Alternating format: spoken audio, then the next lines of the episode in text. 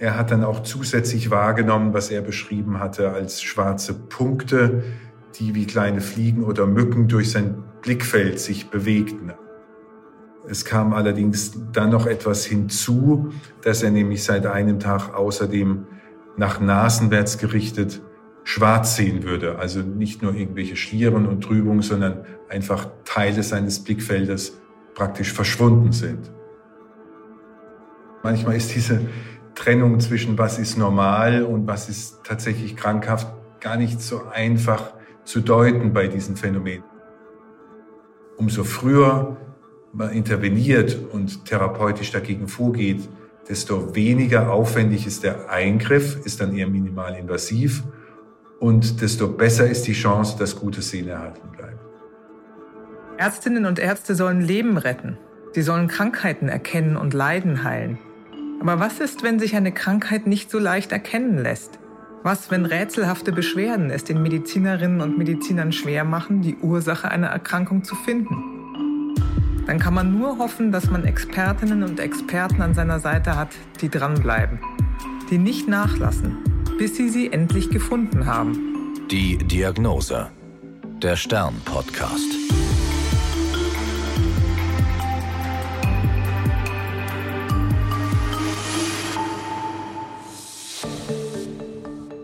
Ich bin Annika Geißler, Ärztin und Redakteurin und beim Stern für die Rubrik Die Diagnose verantwortlich. Hier erzählen Medizinerinnen und Mediziner von ihren ungewöhnlichsten Fällen. Mein heutiger Gesprächspartner ist Professor Doktor Frank Holz, Direktor der Universitätsaugenklinik Bonn und Vorstandsvorsitzender der Stiftung Auge. Seine Begeisterung für die Augenheilkunde entstand, als er als Student in den U S A war. Dort ist das Fachgebiet eine gefragte Spezialität. Ihm gefällt unter anderem daran, dass viele Augenbehandlungen die Lebensqualität der Patientinnen und Patienten stark positiv beeinflussen können. Wir sprechen heute über einen Patienten, der plötzlich auf einem Auge schwarze Punkte sah. Der Patient ein, in seinen Mitfünfzigern, den kannte ich durch die Operation des grauen Stars. Der hat das relativ früh entwickelt, den grauen Star, was typisch ist bei Patienten mit hoher Kurzsichtigkeit. Die lag bei ihm schon tatsächlich seit der Kindheit vor. Und er hat sich dann aber später vorgestellt, dass er plötzlich Schlieren gesehen hat auf seinem rechten Auge. Ganz kurz zur Erklärung, der graue Star, das bedeutet ja Eintrübung der Linse. Das hatte er schon vorher gehabt und sie hatten ihm helfen können. Was macht man da, wenn eine Linse eingetrübt ist? Genau, was macht man mit der getrübten Linse? Im Prinzip diese sogenannte graue Star- oder Kataraktchirurgie sieht vor, dass man die Trübungsanteile der Linse komplett entfernt in einer Operation, die etwa so zehn Minuten dauert, und man implantiert dann eine Kunstlinse in das Auge. Und das hat den großen Vorteil jetzt gerade bei dem Patienten, der ja hochkurzsichtig war, über minus zehn Dioptrien, dass man dann die so wählt und so berechnet mit biometrischen Verfahren, dass er am Ende überhaupt keine dicken Brillengläser mehr benötigt und insgesamt besser sieht. Nun haben Sie gesagt, er hat sich mit akuten Beschwerden vorgestellt. Können Sie die genauer erklären, was war das und in welchen zeitlichen Abläufen passierte das?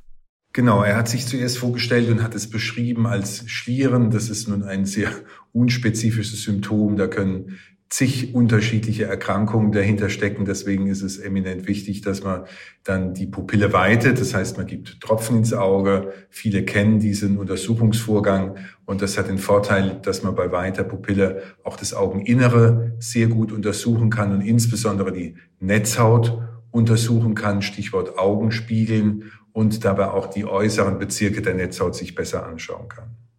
Lassen Sie uns noch einen Moment bei diesen Schlieren bleiben.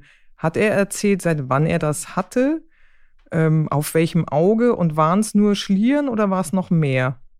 Also zunächst waren es tatsächlich nur einseitig auf nur einem Auge Schlieren. Er hat es beschrieben zwei Tage vorher, dass die plötzlich aufgetreten seien. Das ist auch differentialdiagnostisch ganz wichtig. Es gibt ja viele, die klagen über sogenannte Glaskörpertrübungen, also auch Schlieren, die aber meistens dann nicht plötzlich entstehen, sondern über Jahre sich allmählich entwickeln. Und was hat er noch erzählt? Schlieren, da kam noch ein bisschen mehr dazu, meine ich mich im, aus unserem Vorgespräch zu erinnern. Ja, genau, völlig richtig, da kam noch mehr dazu. Er hat dann auch zusätzlich wahrgenommen, was er beschrieben hatte als schwarze Punkte, die wie kleine Fliegen oder Mücken durch sein Blickfeld sich bewegten. Also nicht stationär fest an einer Stelle waren, sondern mit den Augenbewegungen sich mitbewegt haben. Und war das überall in seinem Sichtfeld oder irgendwo besonders deutlich zu sehen? Das konnte er nicht so genau beschreiben. Das erleben wir auch bei Patienten, dass diese Angaben über fliegende Trübungen, dass die mehr diffus sind und sich nicht lokalisieren. Es kam allerdings dann noch etwas hinzu, dass er nämlich seit einem Tag außerdem nach nasenwärts gerichtet schwarz sehen würde. Also nicht nur irgendwelche Schlieren und Trübungen, sondern einfach Teile seines Blickfeldes praktisch verschwunden sind. Da kommen wir später dazu, was das dann im Auge bedeutet und wie man eigentlich was wahrnimmt. Das ist, äh, erklären Sie bestimmt mhm. gleich. Das ist ja so ein bisschen zum Vorstellen für Hörerinnen und Hörer dann auch wichtig, wo sie nach was gucken, wo Sie gerade von diesen Schlieren gesprochen haben. Das kennt bestimmt jeder, dass wenn es mal ganz hell war und man schließt die Augen, dann hat man nochmal so ein rotes Leuchten oder rote Pünktchen vor dem inneren Auge oder meint man zu sehen. Manchmal hat man vielleicht auch ein bisschen Tränenflüssigkeit und sieht Schlieren.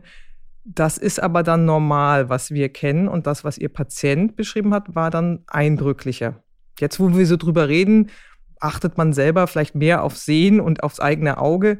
Das ist alles wahrscheinlich im normalen Bereich. Und wenn es länger anhält, wird es schon schwieriger, oder? Ganz richtig, wenn es länger anhält, wird es schwieriger. Aber manchmal ist diese Trennung zwischen was ist normal und was ist tatsächlich krankhaft gar nicht so einfach zu deuten bei diesen Phänomenen, so wie Sie es auch beschrieben haben, dass man Lichter sieht, dass man auch Trübungen sieht und Schlieren sieht. Also im Grunde ist da der wichtige Hinweis an die Hörerinnen und Hörer, dass man tatsächlich, wenn irgendwas Ungewöhnliches auftritt und das Sehvermögen irgendwie sich, gerade wenn es sich plötzlich verändert, dann ist es schon sehr sinnvoll, das abklären zu lassen. Das heißt, Augenärztin, Augenarzt aufsuchen und sicherstellen, dass nicht irgendwas dahinter steckt, was man auch behandeln muss, um einen irreversiblen Sehverlust zu verhindern. Das ist ja interessant. Oft sagt man ja, naja, gut, nicht wegen jedem Wehwehchen gleich beim Hausarzt sitzen oder beim Augenarzt oder bei der Augenärztin. Ähm, hier plädieren Sie dafür, das schnell abklären zu lassen, weil doch mehr dahinter stecken kann. Hm. Was hatten Sie denn für Verdachtsdiagnosen im Hinterkopf? Was muss man bei solchen Phänomenen ausschließen oder woran haben Sie gedacht, was man alles erstmal ausschließen muss? Also ganz wichtig ist eben dann die Untersuchung bei weiter Pupille und diese Schlieren und Trübungen ist jetzt was auch recht weit verbreitet ist. Und da denkt man als erstes an eine sogenannte Glaskörperverflüssigung. Der Glaskörper ist praktisch so ein Gel, das haben wir alle in der embryologischen Entwicklung. Bei Geburt ist das Auge damit transparent ausgestattet. Das hilft bei der Entwicklung des Auges. Danach hat der Glaskörper, muss man sagen, eigentlich keine richtige Funktion mehr. Und der Begriff Glaskörper, also Glaskonsistenz, damit hat es gar nichts zu tun. Das ist keine starre, feste, harte Struktur, sondern wirklich so ein, so, ja, so ein Glibber, würde man salopp sagen.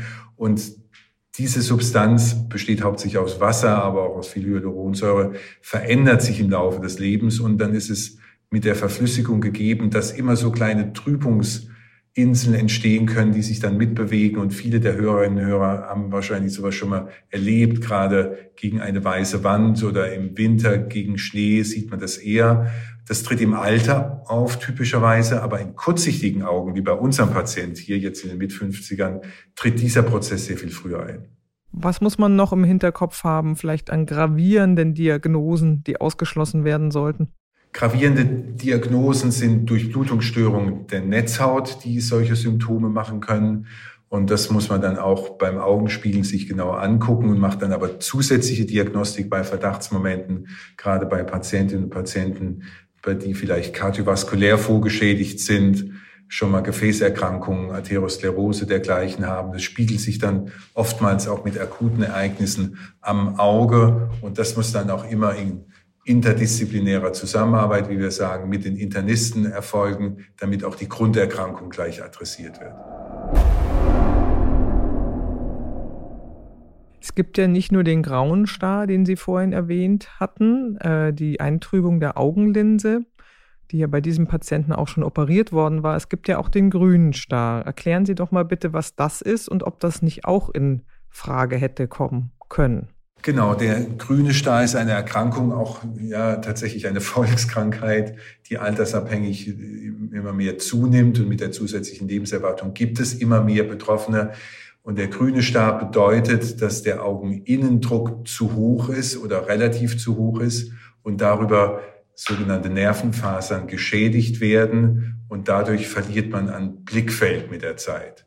Bei der Erkrankung ist meist das äußere Sehen zuerst betroffen und erst ganz zum Schluss, wenn es fortgeschritten ist, auch die Netzhautmitte, die Stelle des schärfsten Sehens. Deswegen ist die Erkrankung so heimtückisch. Das heißt, sie fällt erst relativ spät auf, macht jetzt nicht so ein Schlierensehen oder bewegliche schwarze Mücken, die da fliegen würden. Das ist mehr, dass Patienten aufmerksam werden, dass plötzlich außen, wenn sich etwas bewegt oder im Straßenverkehr, das erst relativ spät wahrgenommen wird. Also das meinten Sie mit dem äußeren Sehen, dass Dinge, die außen am Gesichtsfeldrand sind, ich weiß nicht, beim Autofahren wird man es wahrscheinlich merken, wenn man die Mülltonne mm, genau. aus Versehen mitnimmt am Straßenrand, solche Dinge? Mm, genau, exakt. Sie haben ja jetzt nun gerade erzählt, was man alles im Hinterkopf haben muss. Was war denn die stärkste Verdachtsdiagnose, die Sie im Kopf hatten? Also am Anfang, wenn es nur Schlieren sind, das ist unspezifisch, hatte ich eben gesagt, wenn der sogenannte Glaskörper verflüssigt. Aber immer, wenn sowas plötzlich auftritt, wird man hellhörig und fahndet erstmal gerade in einem kurzsichtigen Auge nach einer möglicherweise Rissbildung in der Netzhaut. Und als er dann noch berichtet hat, es würde nasenwärts beim Blick nach oben links so ein, ja, wie ein schwarzer Vorhang vorgehen, dann ist auf jeden Fall die Verdachtsdiagnose einer Netzhautablösung gegeben und die muss dann, nach der muss gefahndet werden bei der Untersuchung, weil das ist dann unmittelbar und akut behandlungsbedürftig. Klingt ja auch ziemlich dramatisch, eine Netzhautablösung. Erklären Sie doch bitte mal ein bisschen die Anatomie des Auges. Wir sehen von vorne die Pupille natürlich und die bunte Iris und dann kommen ja Strukturen dahinter. Sie hatten gerade vom Glaskörper gesprochen. Und die Netzhaut liegt relativ weit hinten. Können Sie uns das bitte einmal aufdröseln, was es für Schichten gibt und für Strukturen und wo die Netzhaut dann genau liegt? Ja, gerne. Wir sehen ja quasi nur die Spitze des Eisbergs von außen. Das Auge selbst ist, hat eine Kugelform und hat eine äußere Hülle, die sogenannte Lederhaut. Vorne ist die Hornhaut, die durchsichtig ist. Und Sie sagten es eben, die farbige Regenbogenhaut. Und dann ist sozusagen zum Durchgucken die, die Pupille gegeben und das Innere dieser Kugel wird ausgekleidet von der sogenannten Netzhaut. Der Begriff kommt daher, da es ein dichtes Netz an neuronalen Zellen ist, zu denen auch dann die lichtempfindlichen Zellen, die sogenannten Photorezeptoren, zählen und die kleiden sozusagen den ganzen Augenhintergrund aus. Und was kann mit der Netzhaut passieren? Die scheint ja da hinten eigentlich gut aufgehoben zu sein, sage ich jetzt mal in Anführungsstrichen. Sie haben gesagt, das war ein kurzsichtiger Patient. Viele überlegen immer, hm, kurzsichtig, weitsichtig, was war nochmal wie? Kurzsichtige Menschen können in der Ferne zum Beispiel Autobahnschilder nicht so gut lesen oder Schrift an der Tafel. Das ist Kurzsichtigkeit. Mhm. Was hat das denn mit der Anatomie dieser Patientinnen und Patienten auf sich? Kurzsichtigkeit bedeutet, dass der Augapfel, wie er auch bezeichnet wird, zu lang gebaut ist. Das heißt, wir müssen Minusgläser vorsetzen, damit das, was wir, das Objekt, das wir anschauen, scharf auf der Netzhaut abgebildet wird. Weitsichtigkeit ist genau das Gegenteil. Dann ist der Augapfel etwas zu kurz gebaut und damit müssen wir Plusgläser vorne dran setzen, damit das Bild scharf abgebildet wird auf der Netzhautoberfläche oder auf der Ebene der lichtempfindlichen Photorezeptoren. Jetzt ist dieser längere Bau des Auges bei den kurzsichtigen vergesellschaftet, dass die äußere Netzhaut quasi am Äquator dieser Kugel dünner gebaut ist, gestreckt wird, auch eher Degenerationsareale aufweist und das begünstigt solche Einrisse in die Netzhaut. Das heißt, da zieht was von vorne an der hinten liegenden Netzhaut und das löst sie leichter ab oder geht ein Riss quer durch? Wie muss man sich das vorstellen? Genau, der Riss entsteht typischerweise außen in der Peripherie oder eben in dieser Äquatorregion, ganz selten hinten am Auge, wo auch die Stelle des schärfsten Sehens ist. Zum Glück tritt es dort praktisch nie auf. Aber wenn etwas zieht, da haben Sie völlig recht, dann der Glaskörper, der an einigen Stellen krankhaft verbacken ist quasi mit der Netzhaut und wenn der sich verflüssigt und daran rumzieht, dann reißt die Netzhaut ein, die praktisch überhaupt keine Stabilität aufweist und die auch nicht fest verankert ist mit der Unterlage. Es gibt dort eine Zellschicht, die wird retinales Pigmentepithel genannt. Diese Verankerung hat die Evolution sehr lose gemacht und deswegen ist der Vorgang, wenn ein Riss entsteht, gibt es praktisch einen Kurzschluss, durch den dann Wasser aus dem Augeninnern, dem Glaskörperraum, unter die Netzhaut einfließt und die löst sich dann ab. Wie viele Menschen in Deutschland sind denn jährlich davon betroffen? Also schätzungsweise sind es so zwischen fünfundzwanzigtausend bis dreißigtausend Betroffene. Es werden mehr im Moment. Das ist geschuldet der Tatsache, dass es immer mehr Kurzsichtige gibt. In Asien sind mittlerweile schon über neunzig Prozent der Teenager kurzsichtig. Diese Welle erreicht uns in Europa gerade auch. Jetzt werden alle fragen, warum denn? Warum nimmt es denn zu? Unabhängig mhm. vom Alter, das ist geschuldet, dass wir immer schon von Kindesbeinen an Jugendlichen viel in der Nähe nur noch machen. Es wird viel Smartphone, viel iPad, viel Fernseh, viel am P C gemacht und weniger im Freien in die Ferne geguckt.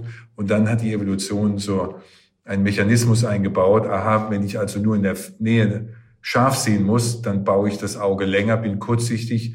Die Ferne brauche ich gar nicht. Und deswegen gibt es immer mehr Kurzsichtige. Mhm. Und mit immer mehr Kurzsichtigen gibt es auch immer mehr Netzhautablösung. Da ist also an dem warnenden Satz, den Eltern früher gesagt haben, vielleicht heute sogar noch sagen, nicht unter der Bettdecke lesen, jetzt sagt man vielleicht nicht unter der Bettdecke ein Handy oder Tablet angucken, da ist dann schon was Wahres dran, immer in dieser Nähe und Naharbeit mit dem Auge zu verrichten? Ganz, ganz unbedingt, und es gibt in Asien auch schon Maßnahmen, die prophylaktisch eingesetzt werden, dass Schüler quasi gezwungen werden, längere Pausen zu machen, die dann im Freien stattfinden müssen, oder man baut äh, Klassensäle, die weitgehend mit Fenster bestückt sind, sodass immer mal wieder ein Blick in die Ferne geht.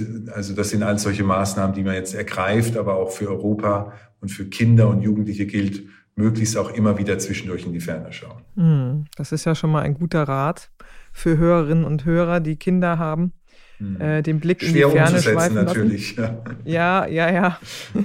Gerade wenn die Eltern immer am Smartphone sind oder was. Ja, genau, wenn man es anders gar nicht, selbst nicht anders vorlebt, ja. genau. Äh, bevor wir zu den Untersuchungsmethoden kommen und was Sie dann letztlich gesehen haben, sagen Sie doch bitte nochmal die Warnzeichen und die typischen Symptome. Wir hatten bei den Patienten gehört, Schlieren sehen, diese schwarzen Pünktchen. Was kann es noch alles geben? Wo sollte man wirklich hellhörig werden? Also diese Schlieren sind ganz wichtig, wenn die akut sind. Die schwarzen Pünktchen entstehen in aller Regel dadurch, dass es Blutung gibt in das Auge. Es ist vorstellbar, wenn die Netzhaut, die ganz reich durchblutet ist mit vielen Kapillaren, wenn die einreißt, dann ergießt sich einfach auch etwas Blut ins Augeninnere. Und das besteht nun mal aus den kleinen, aus den roten Blutzellen. Die sind winzig und die werfen dann Schatten auf die Netzhaut. Und das wird dann beschrieben als viele kleine schwarze Punkte, die plötzlich durch, durch das Gesichtsfeld gehen. Also Trübung. Wie nennt man die mit dem Fachbegriff? Also für die schwarzen Punkte gibt es nicht so einen Fachbegriff, aber für die größeren Trübungen spricht man von Mouche volante. Das sind sogenannte fliegende Mücken. Das ist nun sehr, sehr deskriptiv. Und wie gesagt, das sind meistens die Glaskörpertrübungen und die schwarzen Punkte sind die Blutung. Und ein Symptom ist noch ganz wichtig, das auch bei unserem Patienten aufgetreten ist, dass man plötzlich Lichtblitze sieht oder Lichter, obwohl in der Umgebung überhaupt keine Lichter plötzlich aufflackern. Und das ist einfach dadurch erklärt, wenn immer was mechanisch an der Netzhaut zieht, dann können die empfindlichen Zellen einfach nur Strom weiterleiten ans Gehirn. Das ist das Prinzip der Wahrnehmung aller Sensorik, ob es Hören, ob es Schmecken, Riechen ist, so ist es auch beim Sehen. Und dann kann das Gehirn nicht unterscheiden, ist das jetzt wirklich Licht oder ist da ein mechanischer Reiz oder ein biochemischer Reiz? Deswegen gehört das auch zu dem Kardinalsymptom der Netzhautablösung, wenn plötzlich solche Lichter auftreten. Der Glaskörper, hatten Sie vorhin erzählt, ist im Auge. Eine Struktur ist aber nicht so zwingend wichtig fürs Auge, sage ich jetzt mal, ähm, so vereinfacht ausgedrückt. Hm. Die Netzhaut ist sehr zwingend wichtig. Das heißt, man darf da keine Zeit verlieren. Haben Sie Patientinnen und Patienten, die zu Ihnen kommen und sagen, ja, das mit den Lichtblitzen, das war schon vor drei Wochen, aber ich dachte, das ist gar nicht so schlimm, ich bin erst jetzt mal gekommen. Gibt es das auch? Das ist genau ein großes Problem. Deswegen starten wir unter anderem oder läuft schon eine Aufklärungskampagne der Stiftung Auge, der Deutschen Ophthalmologischen Gesellschaft, dass man diese Frühsymptome ernst nimmt. Und tatsächlich erleben wir Patienten, die es beschreiben, ach, ich habe das schon seit längerer Zeit und weil es nur an einem Auge auftritt, nimmt man das dann vielleicht gar nicht so ernst und denkt sich, jetzt warte ich erst mal ab. Das ist aber bei diesen Symptomen tatsächlich keine gute Idee, weil umso früher man interveniert und therapeutisch dagegen vorgeht, desto weniger aufwendig ist der Eingriff, ist dann eher minimalinvasiv und desto besser ist die Chance, dass gute Sehnen erhalten bleibt.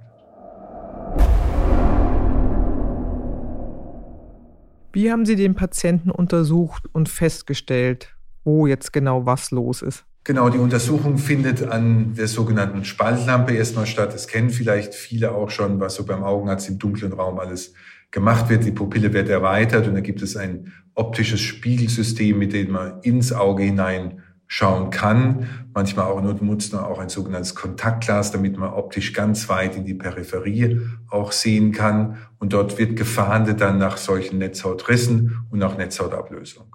Was haben Sie bei dem Patienten gesehen und an welcher Stelle war das?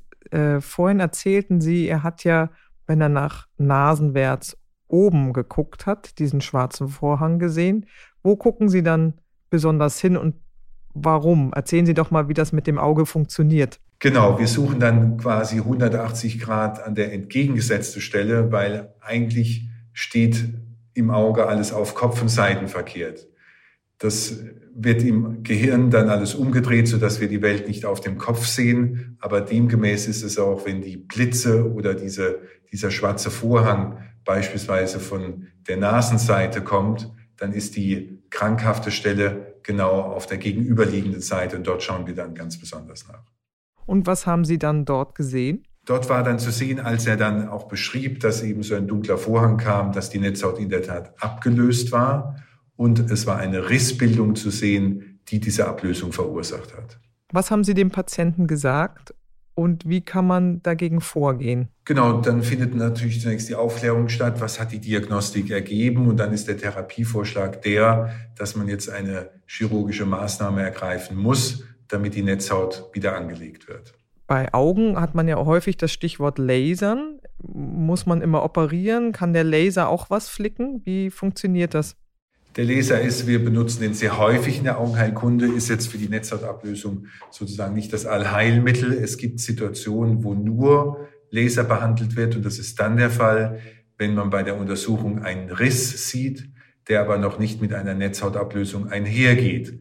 Weil Voraussetzung für die Anwendung des Lasers ist, dass die beiden Schichten, ähnlich wie beim Schweißen, aufeinander liegen. Wenn die schon separiert sind oder die Ablösung da ist, dann kann man das mit dem Laser quasi nicht mehr festtackern. Und wie funktioniert so eine Operation? Also die Laseroperation in dem Sinne findet im, im Sitzen statt, nur mit die Hornhaut wird betäubt und ein spezielles Glas aufgesetzt, ein Kontaktglas aufgesetzt, ist nicht schmerzhaft. Der Laser leuchtet nur hin und wieder auf. Aber wenn die Netzhaut schon abgelöst ist, wie gesagt, ist der Laser nicht mehr allein sinnvoll und damit würde man nicht das Ziel erreichen, die Netzhaut wieder anzulegen. Dann gibt es im Prinzip zwei Verfahren. Das eine ist das Verfahren, wo man von außen operiert, wo quasi eine sogenannte Elastikschaumplombe auf die Augenhülle aufgenäht wird, um die nach innen vorzudellen, vorzubuckeln, damit diese Schichten wieder aufeinander liegen und dann kann man mit dem Laserstrahl wiederum verschweißen. Aber wenn die Netzhautablösung sehr groß ist, und das war bei unserem Patienten der Fall, dann reicht diese Maßnahme nicht mehr auf, dann muss man quasi in das Auge reingehen, den Glaskörper entfernen und sich um den Riss kümmern. Können Sie das nochmal für die Hörerinnen und Hörer ein bisschen plastisch beschreiben, in das Auge reingehen? Da wird einigen ja ein bisschen anders werden. Das ist ja betäubt. Wie viel bekommt man da mit als Patient und wie mh, seltsam ist das, wenn Sie sich da durcharbeiten bis nach hinten? Also einmal kann man diese Eingriffe alle in örtlicher Betäubung durchführen, aber es gibt verständlicherweise, wie Sie es andeuten, Patienten, die sagen, um Gottes Willen, wenn ihr an meinem Auge operiert, da will ich bitte nichts von mitkriegen. Und das ist sehr verständlich und nachvollziehbar. Und dann bieten wir auch die Vollnarkose an für den Eingriff. Also es ist beides im Prinzip möglich. Jetzt, wie kommt man ins Augeninnere rein? Das sind tatsächlich minimalinvasive Eingriffe. Insofern, dass kleine Öffnungen, kleiner als ein Millimeter, am Augenrand, am Hornhautrand gesetzt werden, dort, wo man sicher ins Auge eingehen kann. Und dort werden so winzige Druckhaare, viele kennen vielleicht laparoskopische Untersuchungen und endoskopische chirurgische Verfahren im Bauchraum. Das ist bei uns natürlich alles wesentlich kleiner und, und etwas diffiziler. Aber ähnlich arbeitet man dann mit kleinen Zugängen, insgesamt drei an der Zahl. Und dort ist ein Zugang dafür, dass das Augenvolumen, der Druck immer gleich gehalten wird.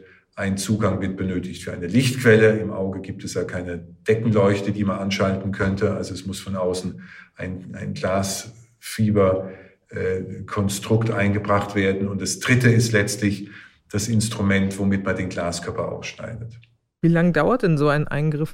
Der Eingriff je nach Ausmaß der Ablösung. Es gibt auch Situationen, da ist nicht nur ein Netzhautriss, da gibt es viele Netzhautrisse oder auch ein sogenannter Netzhautriesenriss, der dann über drei Uhrzeiten geht. Also alles zwischen zwanzig Minuten und einer Stunde grob.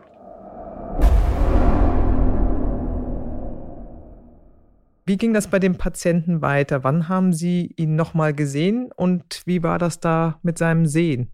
Sobald wir die Netzhautablösung festgestellt hatten, war der Rat zur unmittelbaren Operation. Und bei ihm, wie gesagt, war es nötig, von innen zu arbeiten, im Auge mit der Glaskörperentfernung und auch der Eingabe einer vorübergehenden Luft-Gas-Tamponade. Das heißt, man gibt etwas ins Auge, was nicht gleich durch Flüssigkeit, durch Augenwasser ersetzt wird, weil diese Rissstelle muss angedrückt werden, damit die Schweißnaht, die durch Laser oder man benutzt dafür auch Kältesonden, fest genug ist. Die Vorstellung für Patientinnen und Patienten, dass sie dann ein Gas im Auge haben, merkt man das als Patientin oder Patient oder fühlt sich das dann nach dem Eingriff eigentlich genau gleich an? Also eine Gas-, Luft- oder auch was unter Umständen benutzt wird, Silikone-Tamponate, merkt man nicht, spürt sie nicht. Aber die Brechkraft dieser Medien ist ganz anders als das normale Auge und diese Luftgastamponaten, die verschwinden ja auch wieder, je nachdem, was benutzt wird. Es gibt drei unterschiedliche Gase, die zur Anwendung kommen, zwischen zwei und sechs Wochen. Und das ist dann wie, wenn man durch ein Wasserglas schaut, dass man die Dinge nicht mehr scharf sieht in der Zeit. Wie ging es mit dem Patienten nach der Operation weiter?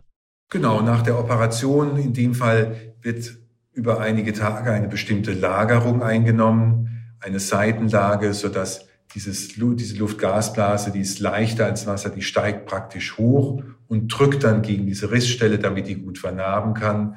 Und dann werden die Patienten nach zwei, drei Tagen entlassen und müssen zu Hause lediglich noch Salbe ins Auge ab und an geben und dann finden Nachkontrollen statt. Wie lange dauert das, bis man dann wieder gut sehen kann, richtig gut sehen?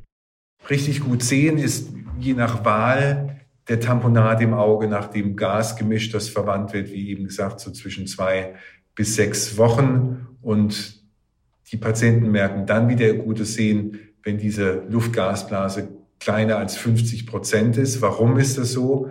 Dann ist wieder die Stelle des schärfsten Sehens am Augenhinterpol, am Augenhintergrund frei und blickt wieder durch normale Medien. Wenn Sie noch einen Rat haben für die Hörerinnen und Hörer, welcher wäre das? Also ich denke, der wichtigste Rat ist, Symptome bei den Augen ernst zu nehmen und im Zweifel lieber einmal mehr nachschauen zu lassen als einmal weniger. Und bei den geschilderten Symptomen, die sind teilweise eben nicht spezifisch, die geben noch nicht Auskunft darüber, liegt da jetzt etwas Ernsthaftes zugrunde, was sogar in eine Operation mündet, oder ist es was Harmloses, was man nur ab und an mal wieder nachkontrolliert. Deswegen die wichtigste Botschaft: bei Symptomen, bei Sehverschlechterung immer eine Augenärztin, einen Augenarzt schauen lassen. Das war die Diagnose. Ich bin Annika Geißler. Bleiben Sie gesund. Bis zum nächsten Mal. Die Diagnose. Der Stern-Podcast.